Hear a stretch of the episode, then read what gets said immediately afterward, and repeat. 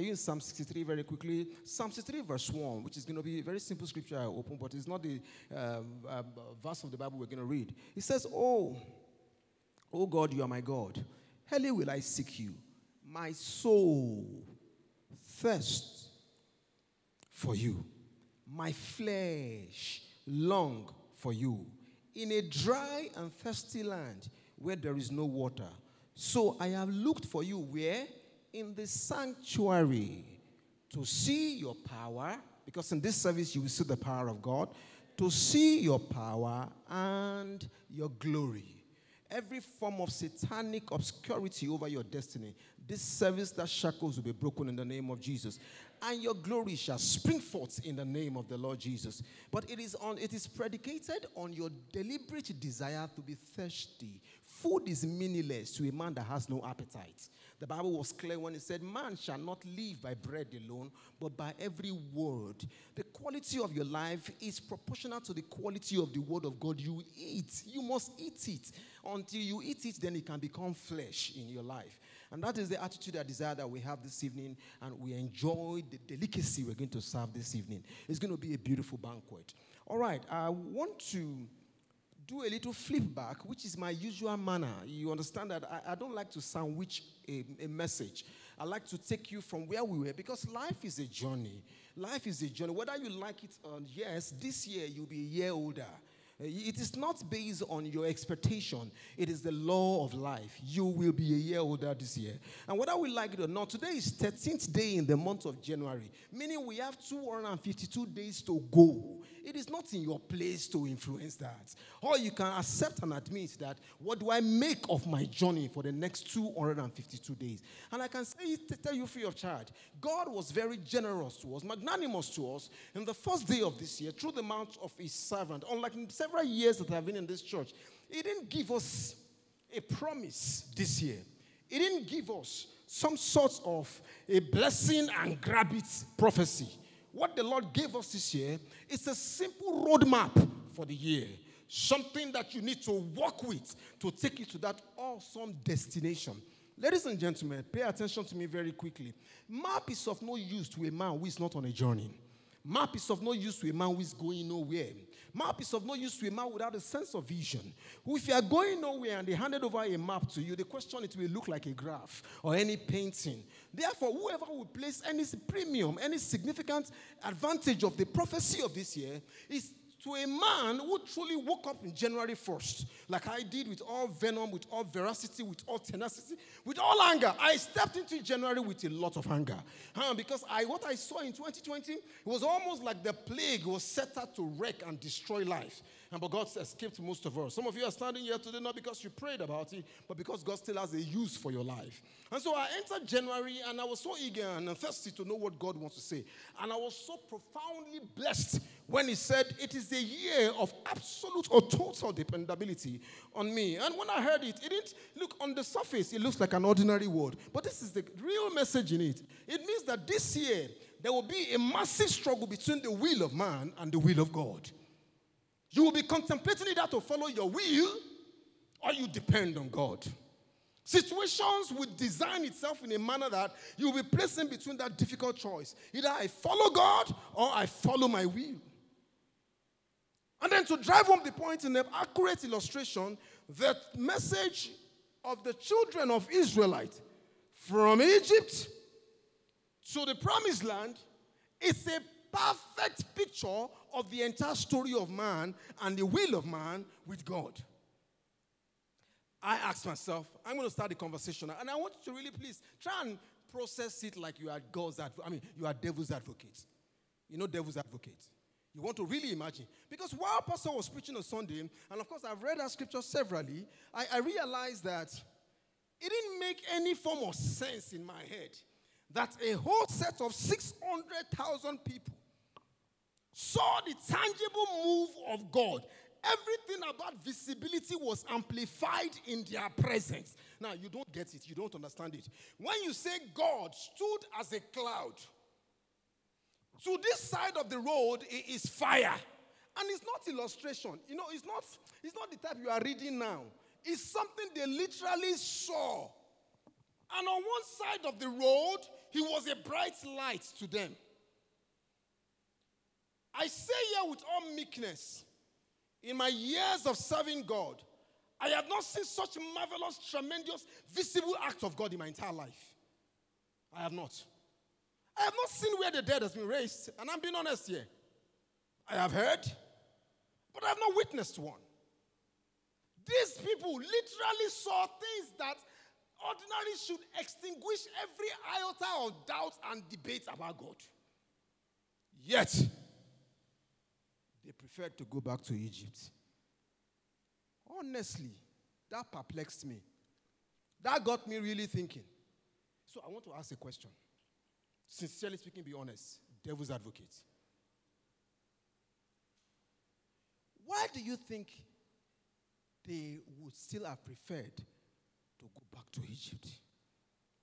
Despite all they saw. Maybe you, you're forgetting something they saw again. I have never witnessed where a river parted. Now, I, what I just said just undermined the weight of what God did. Because what parted was not a river, an ocean, a sea. Now, someone who has never witnessed the bar beach, you have not stood by the bar beach before in your life. There is no way my graphic illustration can paint the imports of what happened on that day. But if you have been to the bar beach and you stood at the shore of the bar beach and you looked at it to the endless horizon, it has is an infinite picture you'll be seeing. In fact, what you will see in its maximum point is where the cloud and the water is meeting, which we call the horizon. And then a man stood with a rod and parted the whole of that. And 600,000 people walked through it. Now, please, let us also factor this image in our mind that what they walked on was not a flat bed because every sea has a depth. That means the depth of the sea could not have been not less than 80,000 feet below. And then so they went down steep like this, and they went up back, and this, and that means the water was like a wall, a fence, and water generally very transparent. That means they must have been seeing some dolphins, some the sharks. Would you see such things in your lifetime and still doubt God? It's an impossible thing for me. I can't comprehend what happened to the children of Israelites. I can't process it. I wish to get to heaven and ask one of them, how did you get there that you were doubting God? That you, were, you now preferred where they were molesting you, they were tormenting you, you preferred it to where He was taking you. Can someone tell me, what do you think happens to them? It's an interactive Bible study. And we will not come and bring you one question. How old was Peter when he died? That's not the kind of question we do here. We handle things of depth, things that will galvanize you to go and study scriptures. What do you think happened to them? Because I have my own answers. Where pastor was done on Sunday, that I started to research. I said, you know, I'm quite fluent in Yoruba, and I just say, but can you really make sense?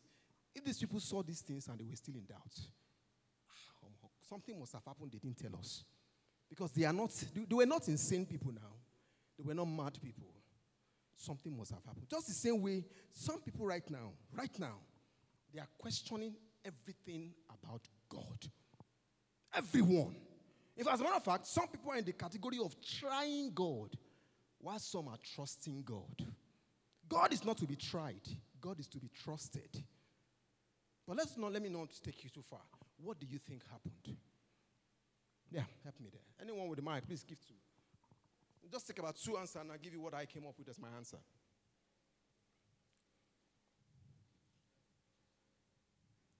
Number one, human being. Uh, what? Human being. Human beings. Are flawed. And I think what happened was that they totally forgot how big God was.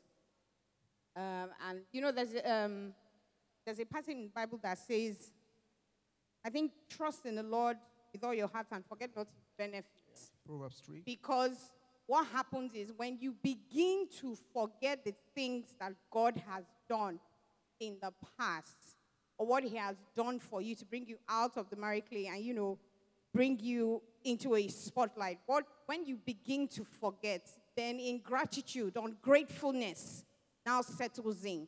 And then you begin to think that where you're coming from, you know, is better than where you're going to. So I'm speaking from, let me, I'm speaking from experience. Yeah. Because sometimes when I, I mean, it still happened to me too. And I'm like, what's going on? I'm still, um, there's a lot going on. There's a lot I'm still battling with. And I, you know, something, the Holy Spirit just reminded me that there has been some major battles that I have won for you. You know, there have been some major things that I have brought you out from. How could you have forgotten? So I think that what happened to the Israelites was that they absolutely forgot how great and mighty God. Uh, Please, please appreciate her. Um, memory failed them. Memory failed them. Some of us are not far from there also. We forget. Quite, I mean, like my former MD would say, the good that men do, the good that men do is written on water, but the evil that men do is cast in stone. Memory failed them. Let me save us a lot of stress this evening, and let me tell you what I believe happened to them. For me, I haven't taken a very costly look at those guys. I said to myself, one of the reasons why they kept referring to Egypt consistently is simply because number one, Egypt was a familiar zone to them. Now, let, us be honest with ourselves. Eh, They say a bed at hand is worth more than 20,000 in the forest. Do you agree with that? No, they believe that, look, where we are coming from was more certain and definite. Where we're coming from was clear. There was no preambles or they, they, they don't permutate in Egypt. They can wake up in the morning and they knew exactly what they needed to do. Their life was patterned. Now, you are now taking me on a journey that all you are telling me that is a place called Promised Land, that nothing in my imagination can paint it out. The unknown is not anywhere close to the impact of the known. What I have at hand, I mean, when you see a boyfriend beating a girlfriend and you ask the girlfriend, why are you not going? He said, at least I still have one. They are comfortable with what they were familiar with. And the reason why most people will not leave their comfort zone is because they fear of what happens on the, on the journey. What happens? I should walk out of this relationship to where? I should do this and do what? Because they must have all the answers before they take their steps. The unknown was a major threat for them. Now, I said this to you God can do all the mesmerizing to mankind. What matters to man is destination. You can come here and do all the prophecy. You will get married. You will give birth. Will- and you bring fire out of the stone. The truth is that all of that will not take away the effect of the image of destination in their mind. Until they get there, they won't believe you. And so God had a problem. And I mean, in case you don't know, that project was the first pastoral work ever recorded in the Bible. Pastor God and congregation Israelites. So you don't judge the outcome of a church by the number of those who, who were in the congregation. You judge it by the outcome of those who made it to destination. Only two. Now, I walked into the service this, this evening and I saw a lot of children. And then the image came back to mind 600,000 adults. Only two adults made it, all the children made it. 600,000 men. and all the 600,000, only two, two, Pastor God, Pastor God, with all his power and anointing, was able to redeem only two to destination. But all the children made it. So I see all the children in this congregation, they will make it. Amen. That's sir. When you were preaching on Sunday, the depth was endless. So I see you with the mic, sir. Um, if multimedia can give us Romans 1, verse 28, um, it says something that's another aspect to the question you asked.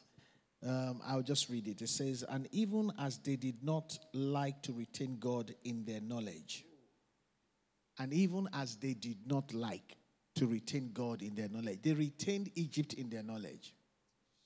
They retained parties in their knowledge.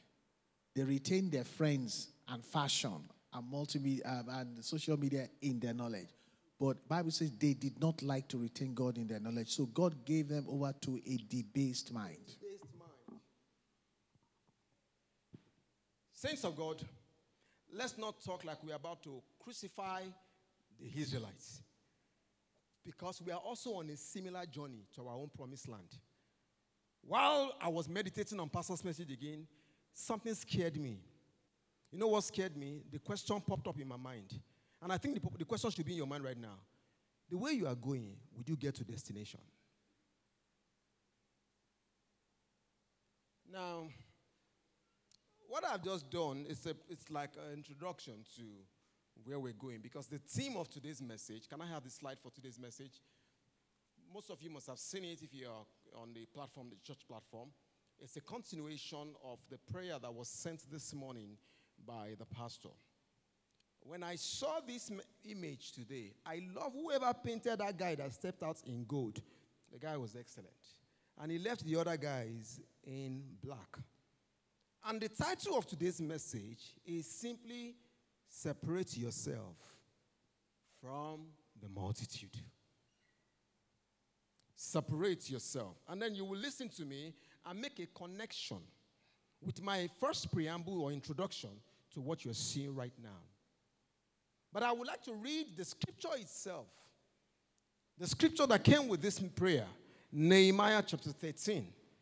And then we will start our discussion from there. Let me read from the verse 1 because what you have there is not from verse 1, but I will read Nehemiah chapter 13 from verse 1 because that will give the, make the picture clearer and broader. On that day, like today, they read from the book of Moses. I'm not reading from book of Moses. I'm reading from Nehemiah. There is nothing you will be on earth today that you don't have a shadow on type of it in the Bible. Nothing. There is no story, there's no predicament or situation you will go through that there is nobody in the Bible that has not gone through it. So there is no excuse. The outcome is in your hand. Now, on that day, they read from the book of Moses in the hearing of the people, so the people could hear. And in it was found written that no Ammonites, if it's your Bible that is with you, I mean, the type you can write under, underline the word Ammonites, no Ammonite or Moabite should ever come into the assembly of God. He said, why? In verse 2. He said, because they had not met the children of Israel with bread and water Rather than meeting them with bread and water on their transition phase in life, like you are also going through a transition, Moabites and Ammonites are all around us. He said, aside from not giving them bread and water, they now went further to hire Balaam against them to curse them. Bad enough you didn't give me bread and water on my journey in life. You're not helping me, you're not supporting me. Now you are not going further to find sorcerers, to find diviners and enchanters to finally eliminate me. Now, say this to yourself quickly spiritual battle is real. It is not myth, it is not a mirage. Spiritual battles are real. Now, Balaam against them to cause them. However, our God, that's a prayer for someone to say amen. He said, Our God turned the curse into a blessing. Hmm. Friends, if you are seated here this evening under the sound of the influence of this grace, every curse and enchantment that has bedeviled you up until this moment, by the authority and the integrity of this verse of the scripture that you have heard in your hearing, every curse that has held you bound will be converted to blessing in the name of Jesus. That amen is not like the type I like to hear. One of these days, they will teach you on the implication of curses you will realize that curse in itself is a terrible negative energy. Now, however, our God turned the curses into blessing. So it was in verse 3 when they had heard the law that they separated. Hello. In verse 3, when they had heard the law that they separated all the mixed multitude from Israel.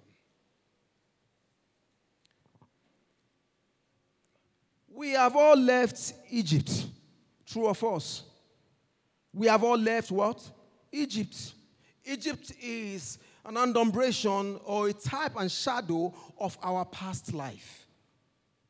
Are many things you have let go. Some of you let go that even now you say to yourself, God save you. If the day when I never born again, you do this kind of thing, I don't finish you. Yeah. You are well aware that something has changed about your nature. You are no longer the prolific liar or the fighter or the quarrelsome human being. You have changed, you have left Egypt.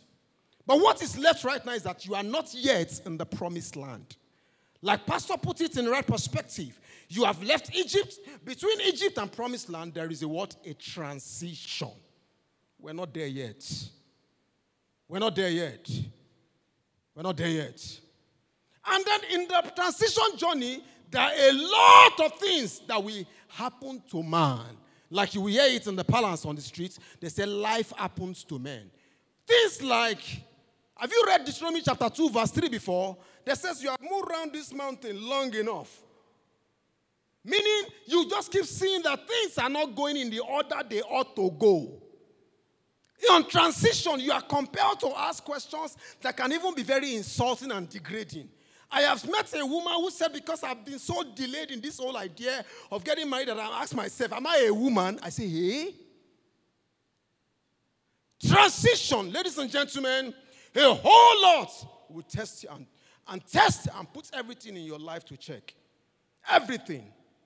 Now I understand. Now listen to this truth. Now I understand why not too many people survive transition. Not too many people. Not too many people. Not now. Can we agree in, this, this, in this conversation that it is not every woman who really believes God for fruit of the womb will truly win the battle of fruit of the womb before she dies? You agree with me? Not too many people win the battle of the transition. But what we heard on Sunday was a roadmap, an instruction that guarantees your delivery to the promised land. And one of them we're touching on today is, ladies and gentlemen, for the fact that we sit together, for the fact that we shake hands together, for the, time, for the fact that we attend the same church in the same department, it does not mean we're the same. There are multitude always around. Have you ever entered a bus? In those days, we used to enter commercial bus. And then in the bus going from Iyana Ipaja to CMS is a very long distance. And in the bus, they will start a conversation on Nigerian politics. And then everybody start to talk. Ah, this country, if you enter that bus along the road, you can almost walk with the impression that everybody in that bus, they are friends and family. If you are not careful. The way they will talk and interact, hey, hey, na so, hey, Nigeria. And you will, if you are not careful, you think they've known each other for years. But you know what happens? When they get to CMS, what follows? Everybody will find their way. At the time they were together, they could not tell who was going to who, where, when, how. All they had in common was the boss. Friends, in the journey of life, multitude are bound to be around us. And today I want to draw your attention to two categories of multitude that were mentioned in Nehemiah 13. He said, number one, he said there were some people called the Ammonites. I call them the who of multitude. Who is a multitude? A question you would ask. Then the next thing he said, the Moabites. I call them the what? What is a multitude? Because every multitude is not a person. Every multitude is not a person. The multitude can be you with your temper, bitterness, unforgiving attitude that you got to separate from. Let us then ask a question What are the characteristics of a multitude? How do you identify when you see someone that has the emblem or the behavior of a multitude? Because they are here, oh. the answer is here. But let me hear from you. Have you met a multitude before? The mixed multitude. Have you been, for example, let me give you a very, very interesting illustration. I never imagined this in my entire life as a student on campus. That somebody can enter from under level, pretend to do matriculation with us. We fake a matriculation number, and we do it for the entire four years till graduation. Meanwhile, it was never a student. Oh, you are in doubt of such things. I saw it live on campus. The day we used to know them is when they, po- they post call up, call up, posting. They are real, mixed multitude. Looking like you, but no, they're, not like you. They sound alike, they speak alike. Someone ask, answer this question? Can you give me characteristics of a mixed multitude? Anybody? Characteristics of a mixed multitude. Oh, you know it. Let me give you some example. If you want to know who is a mixed multitude, one of the first things you look out for is that they are very good gist about what is happening. They are not making anything happen, but they gist about everything that is happening. Listen, I'm, I'm being honest, and I'm speaking with a very practical, from practical point of view. As a man that is on the streets, I'm a businessman.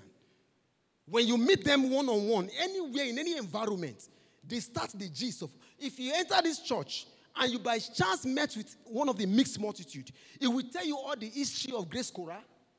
It will tell you the history of the church, everything. And then if you finally ask him, which department are you? I want to watch church. They are very educated with history.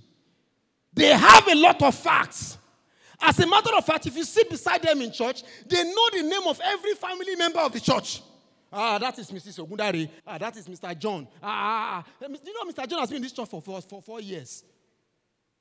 They know so much. But you know the truth about them that does not make them the right person? They had very minimal value to the church. Okay, that is the characteristics of the multitude. Can I tell you another characteristic of the multitude? As a matter of fact, this is the part that scares me. They stay longer in the church than the people that have good intention in the church. They don't go easily. Oh. No matter what you do, no matter how we do it, they have they form their ground there. Say, I'm going nowhere. Yeah, it's our home. I die here. You know how I got to know that? The parable of the seed, the tar, and the wheat. The Bible said, ah, there is a tar amongst the wheat. Let them grow together. Now, don't lose the thought, don't lose the point. Multi, mixed multitudes can be a person or a thing in you. You, you yourself. There's a mixed multitude in you. The voice of doubt and the voice of faith. Now, so then they talk. Say, now, yeah, yeah, yeah. In fact, I saw one recently. He was trying to bring all the prophecy, all the men of God brought out last year. He said, Look at all the prophecy they brought. None of them has come to pass. That, that, that, that person, eh, the day obeying God becomes a burden, then you can forfeit the blessing. You are a moving mixed multitude. Today, you are on fire. Tomorrow, something happens, you just go down. One moment, you feel like giving. Next moment, what are they doing with the money? Yeah? You are a mixture. So there is a mixed multitude of a person, and there is a mixed multitude of you living in you. That, that's why I'm talking here. Some people they are hearing me with the ear of the spirit. Some people are hearing me with another ear. And they are saying, Pastor Steve, mm, let us go home. Yeah? Let us understand something quickly here. The profound instruction you saw in Nehemiah as the solution to mixed multitude, either as a person or in you, is what? separates from them. Ebenezer Obey we sing a song. He said. How you behaved last year, look at the outcome. This year, why don't you change? Like they say, if you keep doing the same thing over and over and over again and you expect the same result, they say that is a rehearsal of insanity. You got to change something about your spiritual appetite this year. I met a man two weeks, like on the second, and I said, What is your New Year resolution? Mama, do you know what he told me? He said, Man, I'm committed to win a thousand souls this year.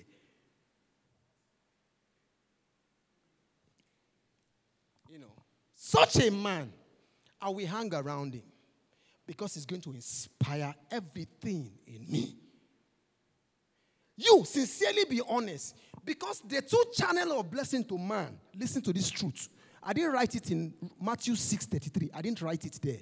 He said, This is the only reason man can be blessed, is children. Matthew 6:33. Seek first the kingdom of God. Seek. When you read it, read it where there's a first there. Seek first the kingdom of God and their behavior. The next thing you will read is there what? then all these things that you have made your own first will be added to you. So, the grand solution to every permanent problem of a man is to change the order. Don't put your problem first, put the kingdom first. Then yours become and shall be added unto you. So you would agree that a man left a man left Nigeria. And all of a sudden, he was a prayer warrior in Nigeria. When he got to America, he said he lost his fervency for prayer. I said, No, you didn't lose fervency for prayer. What changed was that when you were here, you were praying for things that were meaningless and not things that were not important. Let there be light, let there be network, let there be good road, let me see a boss. Those were your catalog of prayer. You now got to a world where you are marveled when light stayed for seven days. A typical Nigerian who gets over there after one month or one week, they ask, Don't they take light here? You now, you now stroke it out of your prayer point. You then send yourself, I want to get to Dallas. And you check it on Google. They said two hours, 15 minutes. And you enter there, and exactly two hours, 15 minutes, you go to Dallas. You have taken, Lord, every spirit of traffic on the way, you have taken it away. Now, pay attention. You are still a fervent prayer person. But the useless prayer points disappeared when you go to a better environment. Matthew 6:33 is as old as time. If God can become the first, your prayer life will reduce by default. If you enter the church and we are not saying this, you came for an event. I could I have met a man who says his New Year resolution is to register. Now, listen to me. He didn't say I want to win solo. Because the, the real instruction for soul winning is that your soul may abide. John 15. It is not, come, come, come. It's that they are planted and they abide in the kingdom. God read it in John 15. He said, I want to have a thousand soul for this year. When I was compared to now ask him, which church do you attend? Fill in the gap. But you know the truth? It's not about church. If you can adjust your priority this year, just a little, and let God have a, a, a reasonable chunk, your prayer life will come down. You will see less mountains, you will see more glory. The antidote to walk away from mixed multitude is what? Separation. And I say this sincerely speaking. I close on separation. Friends,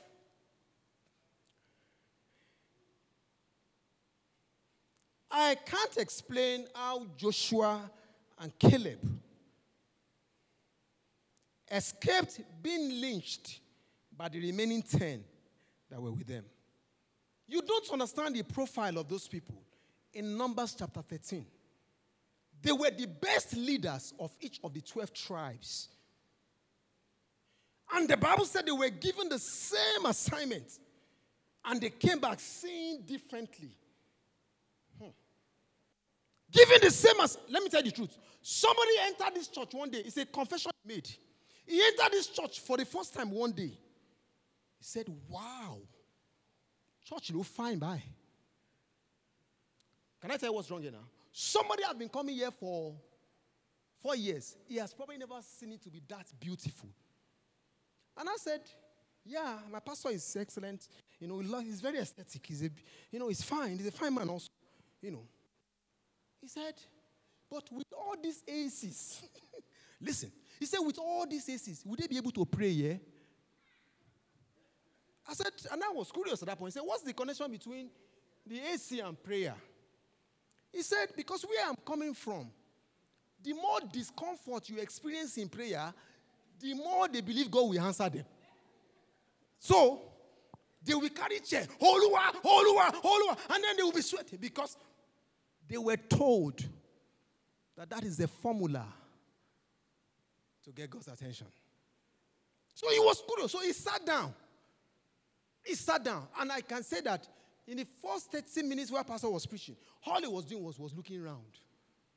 Eh? Eh? He said, God is here. I said, since. There is something called forceful separation. And the good news that the boy still sits here every Sunday. Pastor won't notice him. He was one of the others from Olusosun. The boy sits here, tall, light complexion guy. He sits here. He's been here since last, since last year, and it's been seated here. The last time he spoke with my wife, he said, My life has changed. And I'm not giving you a vague testimony. What that boy did was he yanked himself, forceful yanking from forces that wanted to alter his destiny. You cannot separate from someone by negotiation. You yanked yourself. For example, you look at your social media. Every time you see the image of somebody, your heart go quick, You go depressed and sad. What are you supposed to do? Yank yourself away. This fellow is not communicating positive energy to me. But you know what you do? You will leave it and you enter depression and resentment. The instruction this year is separate yourself from people that are not influencing you positively. And it's not done by negotiation. It's not done by, uh, you know, I don't want to talk to you again. I've been talking to you since the past five years. Nothing has happened in my life. It doesn't work that way. You just take a very bold walk away. What we saw here is that he walked away. Let me quickly give you why must I separate myself? Why must I separate myself? First Corinthians chapter 9, verse 24 gives a very good reason why you must separate yourself. 1 Corinthians chapter 9, verse 24. And I need you to pay attention to that. It just buttresses the fact that life remains a race. And the race, the, race, the race is governed by rules. You obey, you can't live your life to chance or you miss out in everything. 1 Corinthians chapter 9.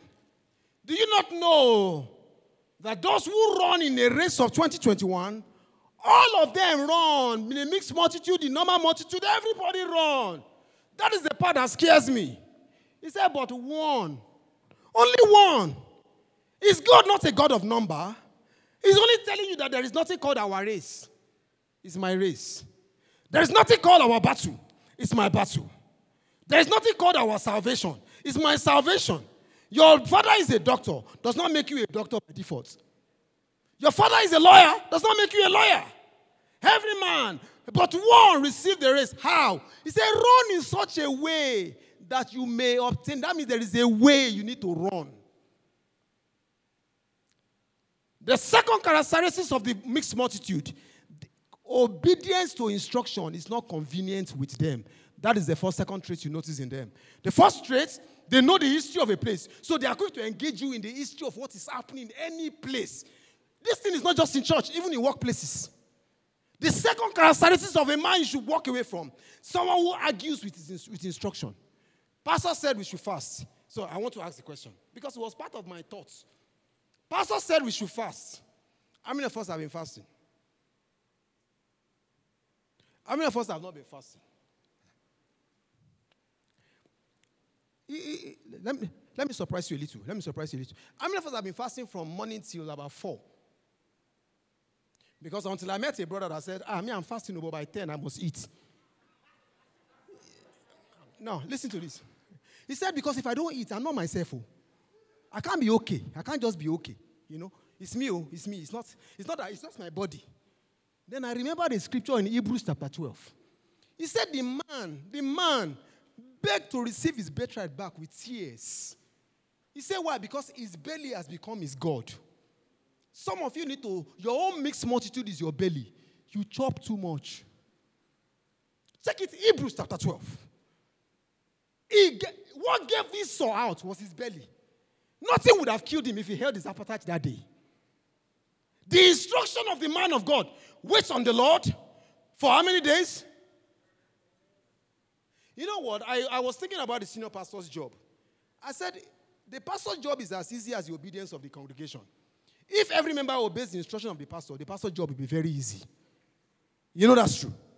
You know why? Because when the man of God says, wait on the, you know, fasting is not a choice. In your popular Matthew chapter 7, he said, how, they say, why are your disciples not fasting? And he answered them, How can they fast when the bridegroom is with them? He said, When, when the bridegroom leave, they will fast. Then, in case you are not confused, must I fast? He now took it to Isaiah chapter 58 and said, ah, You need to fast, oh, because some things will not go away until you fast. And you are now telling the person that gave the instruction, Me, I don't play with my belly, oh, I must shop. You must shop. The second characteristic of the mixed multitude, they argue with instructions. Uh, no, I can't come. oh, I can't come. oh. I, I, you know the part that annoyed me about the mixed multitude? They don't like to be alone. Uh, Pastor said we should do this. Sh- you go do am. You go do am. Please, how did it become our instruction? I mean, I've seen things. ah, me, I no go do oh. And I realized that these people that are cancerous in nature, they are so loud and effective. They're so loud and effective. And that's one of the reasons why the, the, the farmer told them, don't pluck them. Because as they are growing together, if you go and pluck one, you will pluck it to let them grow. Because until you are mature to yank yourself, you can't separate from the mixed multitude. Characteristics of one of the characteristics of the mixed multitude is that they defy instruction with ease. Number two characteristics, listen to this truth. That you have to depart from them because all the crowd, all that the mixed multitude carry is a, is a strange familiar spirit. I was trying to study the spirit of Caleb and Joshua, and I realized that the spirit is a composition of two things self discipline and fearlessness. That's all they had. Joshua and Caleb, the, when we say, and God said they had another spirit in, Mark, in that Numbers chapter 14, he said they had another spirit. And I was trying to break down the meaning of another spirit. What I saw in the breakdown is that they had discipline and they had they were fearless. So whoever will deliver himself from a mixed multitude must be fearless and must be very disciplined. In fact, in any case, no great destiny is accomplished on the platform of an indisciplined person. Discipline is a virtue. Now, you want to check scripture in number 1424. Uh, check scripture in number, 20, uh, number 1424. Let me just quickly show you that. Another spirit makes the difference that makes you walk away from the mixed multitude. What's the first trace of a mixed multitude? They talk about what is happening and they don't make anything happen. They are rumor mongers. Number two traits of qualities of a mixed multitude is what? They argue with instruction with ease and try to influence as many people possible not to obey. As a matter of fact, sincerely speaking, 600,000 people did not just die, they died under the influence of the mixed multitude. What is the number three characteristics of the mixed multitude? They have familiar spirits at work in them. I don't want to go into some very funny illustration that I've encountered here. When you be seated in, I mean, you be seated after service, and somebody just come and meet you. Said, "The Lord said to me, the Lord said to me," and I, I, I, one came one day, a young lady. I said, "Oh gosh, oh God, oh, read me as a pastor, Inibi, the spirit in you didn't have a restraint, and you came to tell me God said something to you." I said, I hope you have not said this to too many people in church. He said, No, just, the Lord just led me. He said, Let him not lead you again. Now, listen to this. Someone with a timid spirit will not say what I've just said.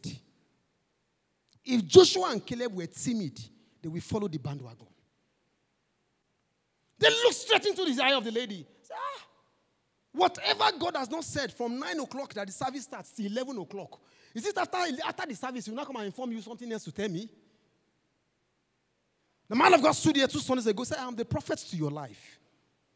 God did not hesitate to bury 600,000 people. He didn't do him any harm. He saved two. And no remorse. Ladies and gentlemen, to detach from this mixed multitude, you need to be fearless and need to have discipline. But if they see you as the jelly in the house, like someone said, if someone can gossip me about, can gossip me to you, and both of you are laughing, you were never my friend. You were never. You were never my friend. Mixed multitude. I close quickly. People who are going nowhere don't deserve your attention. People are heading nowhere, don't deserve your attention. So the first question you ask a man you meet for the first time is where are you going? What is your vision? Very critical. With that, you can run your, your race with ease.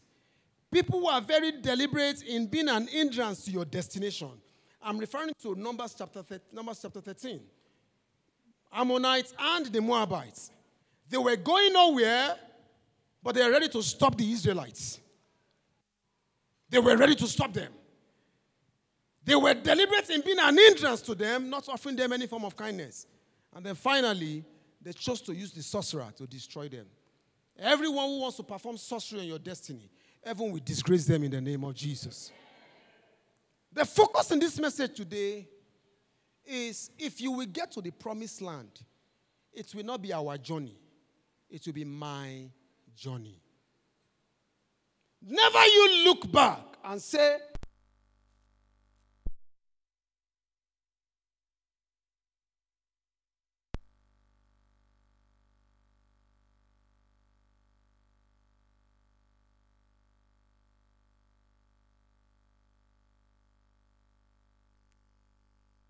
But the king, the gate to hell is what? Is wide. Where you have what? The mixed multitude. Saints of God, destination is real. But the real question is that would you get there? Because it's not in numbers. I have made up my mind that the remaining 252 days of this year, for example, let me give you one target. There are 52 Sundays in this year. And there are 52, is it 52? Yeah? 52 Sundays of a year, 52 Wednesdays of a year. One of the things you can do differently is count the number of Sundays you will not miss. Or number of Wednesday you will not miss.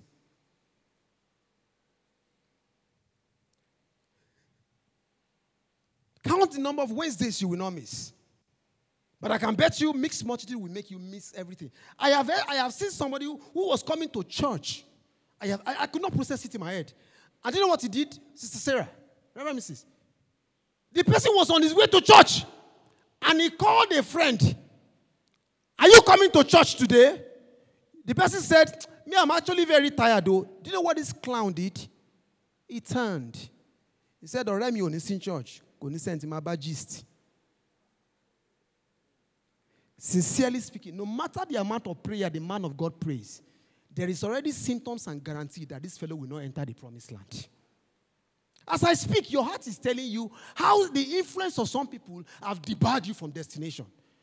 You, you met a young man who was in love with you, and you now carry his name to a prophet to go and get approval.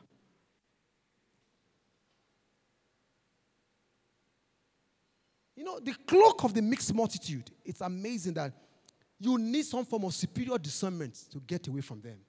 How can a man turn his car around? Why? Because one of the things he achieved in church is gisting after service. And because that gist partner won't be around, he turned.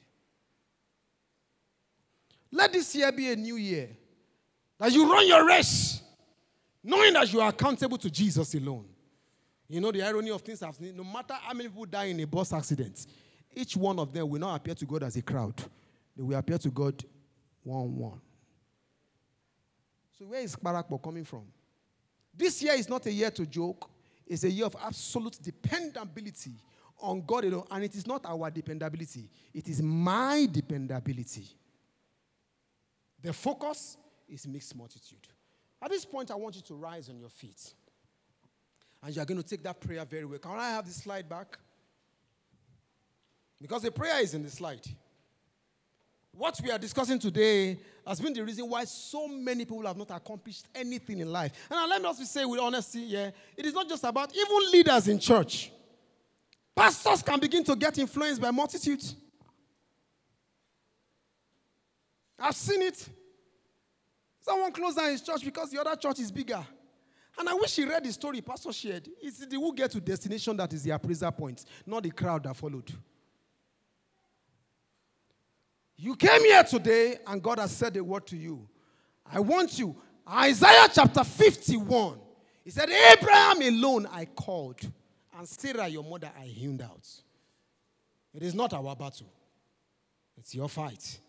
And with God on your side, you will win. I need you to look at that prayer and say, Lord, I choose to separate myself from the mixed multitude and draw closer to you in 2021. That is the grand prayer for a whole year. The closer you are to Him, the guaranteed your victory in life.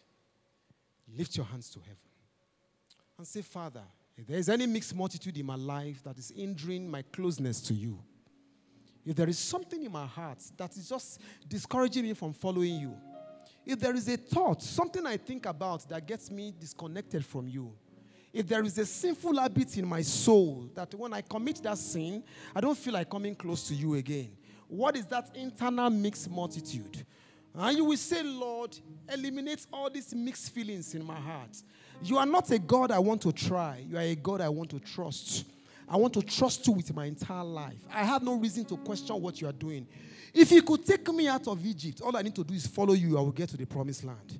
There is no point questioning you whether I had quail, whether I had this. All I need is to follow the cloud. The cloud is going. Once your eye is on the cloud, you will not listen to the crowd. Lord, my eyes are on you. In 2021, no matter what is happening left and right, no matter the good or the bad, the man of God said it's going to be a strange year. And strangeness necessarily does not mean evil things. It depends on the side that you are. Lord, I am on your side. Every strange thing that will happen, Lord, my eyes will be focused on you. I will look up to you from whence cometh my help. My help comes from you alone. I refuse to give in to discouragement and fatigue and the voices of liars. Lord, I want to come closer to you. Bring me closer to you. I hunger for you. I thirst for you. I desire you more and more. Every encounter with you is all that will change my life. The heaviness in my soul will melt away in your presence. Yes, Lord.